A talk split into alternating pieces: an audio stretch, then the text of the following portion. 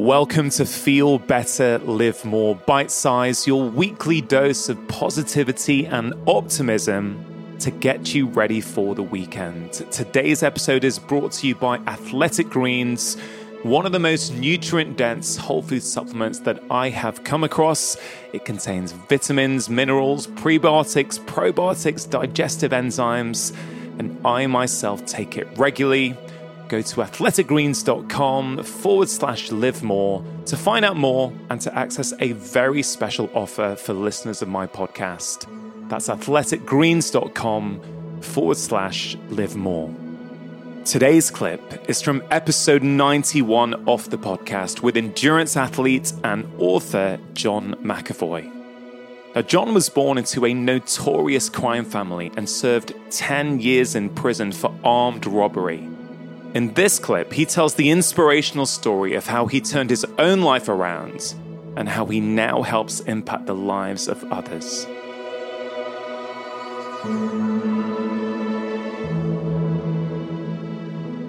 When I was growing up as a kid, I attributed success to money and wealth. That's what I thought in life that defined you as a human. I thought the more money you had in your bank, the bigger your house was, the more watches you had, the bigger the car you had, that that defined you by the level of success and what value you was as a person.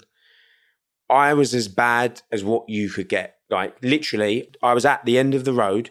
You could not go anywhere else from where I was. I was sitting in a in a double category A high security unit in in a prison, told that I would never change. It was impossible. It was built in the 1990s for the IRA. Um, and I go into this unit. There was eight prisoners.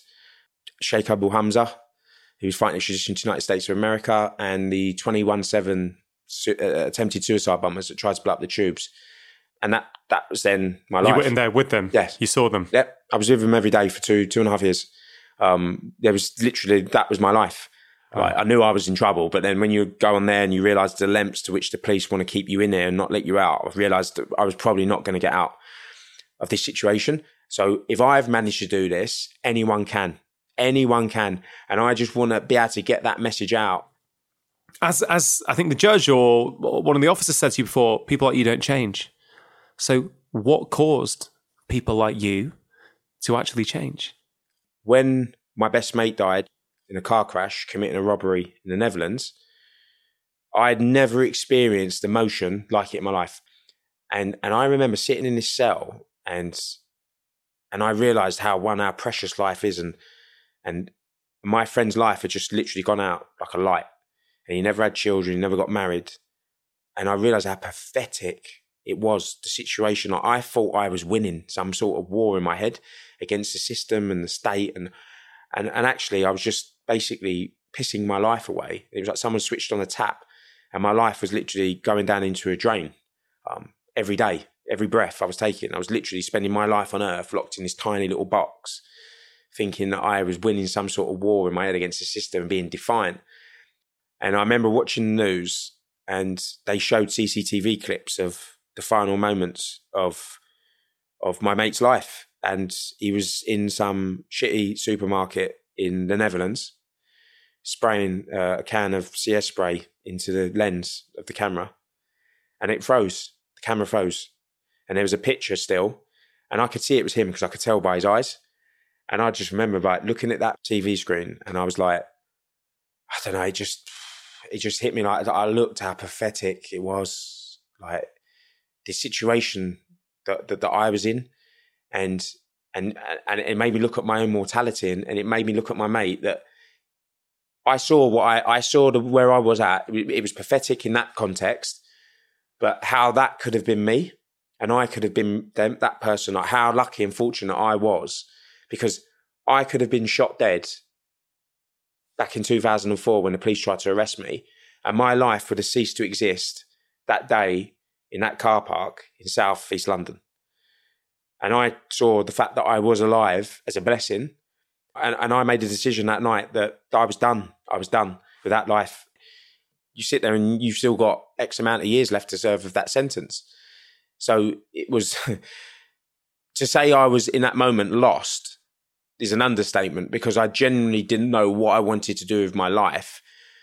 Other than I didn't want to be where I was at and I wanted to do something different with my life. And then I probably meet the most remarkable human that I've ever have had the privilege to ever meet in my life, and, and that was the prison officer that that that aided me um, to to to find that belonging and find that sense of worth and direct and change your direction into something and, and put that energy and drive that I still had as a human in something productive and positive.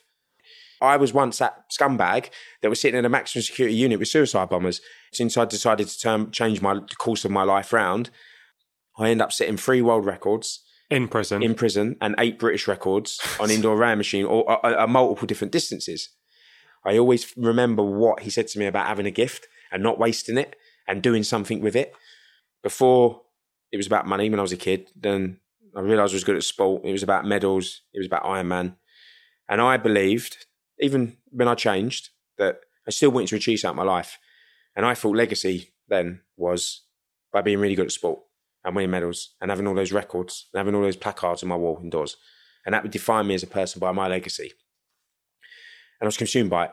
Overtrained, got ill, um, fixed that, got better at sport, but then what really changed my life was when I got opportunities to go into schools. And at the beginning, I was like, I don't really see what value I'm going to have. Because again, you don't really understand. I don't. Yeah. I don't feel what I've done is exceptional, and I don't. I'm me. Like I'm John. I've gone through the journey that I've gone through, the experience I've gone through, and I'd never realised the impact that could have on other people's lives. And then I got offered opportunities to do um, a school talk, and at the end, this young boy, his name was called George, followed me and head teacher out. And me and head teacher went to his office to have a debrief. And George followed us out. And he said, Sir, can I speak to John? And so George looked at me, and he was 14 years old. And he went to me, I'm like you. And I said, What do you mean you're like me? And he went, I'm like you. And I said, I, I genuinely didn't understand what he meant. And he said, My dad's coming out of prison. Like, my mum's brought me up, my sister. I don't want to go to prison. And he started crying.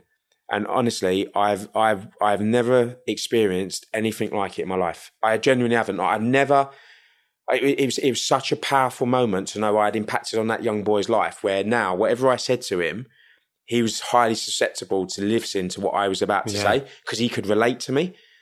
And I said to him, in life, you've got an awareness that I didn't have at your age. You realise all the triggers and all the warning signals now but you don't want that life, which is good because I didn't see that at your age. What do you want to do with your life? And he said, I want to work in sport. I'm not good at sport though. And I said, you don't need to be good at sport. You could be a masseur, you could be a physio. You could, there's so many other occupations within the sports world that you can do. You're in a school, it's geared up for sport. They want to encourage you and help you and stuff. So, and I stayed in contact with George and I used to phone up the school and Simon Cox, head teacher, used to put George on the phone in the office, and we used to. I used to chat oh. to him in oh. the car on the way to the gym, um, every now and again just to keep him in. in and the most, and honestly, man, like it's like Simon Cox phoned me up when he did his GCSEs, and um, he was walking around the uh, the hall, and I'm not there. Yeah, I'm not there. Like I don't know this.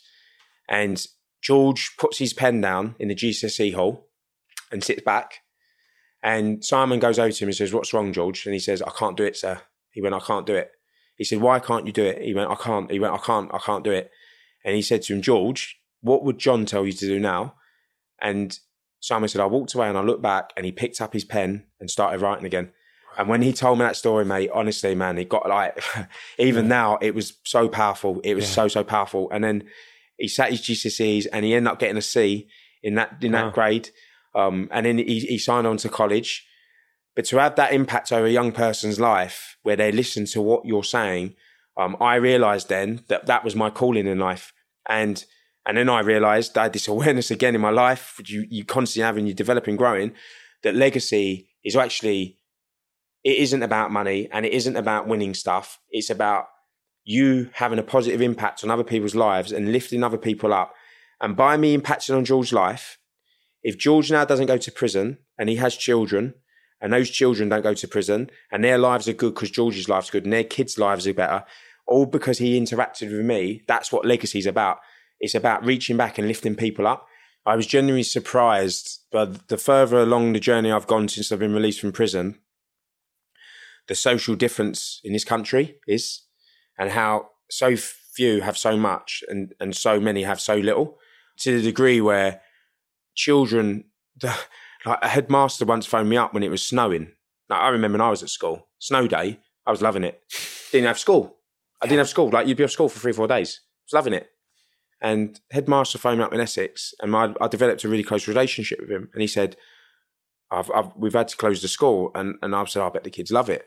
And he said, "He said, John, he said, I feel so bad because I know today, for the next two or three days probably, that probably about seventy percent of my school will not eat a meal for breakfast or lunch." Because they're solely reliant on the school providing those meals because the kids aren't eating when they're home because they haven't, they haven't, the mums and dads haven't got the money or they haven't got the food to eat. This sort of inequality is is staggering, and it's not something we I typically talk a lot about on this podcast. But I think it's an important topic, and as I try and talk to more and more varied people about different things, about you know, it's all ultimately how to live better, how we can all live better lives, and I think we live better lives not only when we feel better individually, but when society is happier yes. and healthier around us. Yep. It's very hard to be happy when, yes, you're individually doing well, but people around you are struggling. Yes. But we are all on the same rock. Yeah. We're all on this earth at the same moment in time in history. Like we all were here together and yeah. we're all going to end up in the same six foot hole at the end of it. So again, my belief is the fact we should work together and we should help other people. Yeah. And, and that's what life should be about. It shouldn't be about profit constantly, like yeah. selling you stuff constantly. It should be about working together and helping you, yeah. helping your fellow man. Because, like you said, society, community becomes so much better by living that yeah. sort of existence. And when, and when we don't live it, you, you see all the disharmony like, that's going on in the world today and all the hatred. and Exactly. It's getting to that point now where we can't keep doing things the way we've always done them. So it's getting more and more toxic. And it is about that.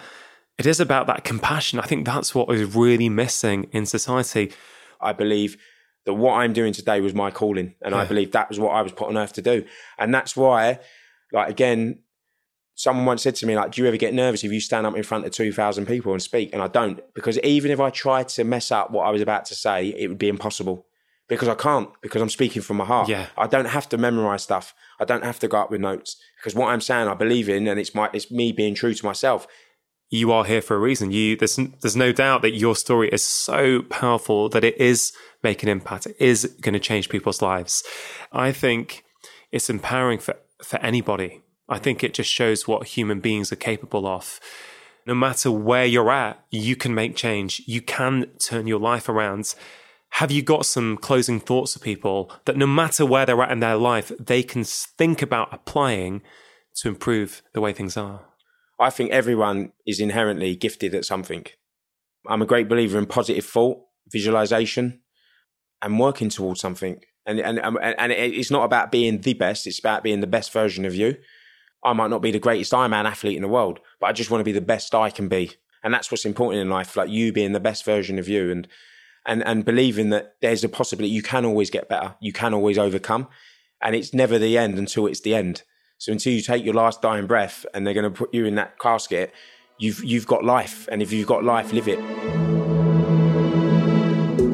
Hope you enjoyed that bite-sized clip. Please do spread the love by sharing this episode with your friends and family. And if you want more, why not go back and listen to the full conversation with my guest and if you enjoyed this episode, I think you will really enjoy my new bite sized Friday email. It's called the Friday Five, and each week I share things that I do not share on social media. It contains five short doses of positivity, articles or books that I'm reading, quotes that I'm thinking about, exciting research I've come across, and so much more. I really think you're going to love it. The goal is for it to be a small yet powerful dose of feel good to get you ready for the weekend. You can sign up for it at drchatterjee.com forward slash Friday 5.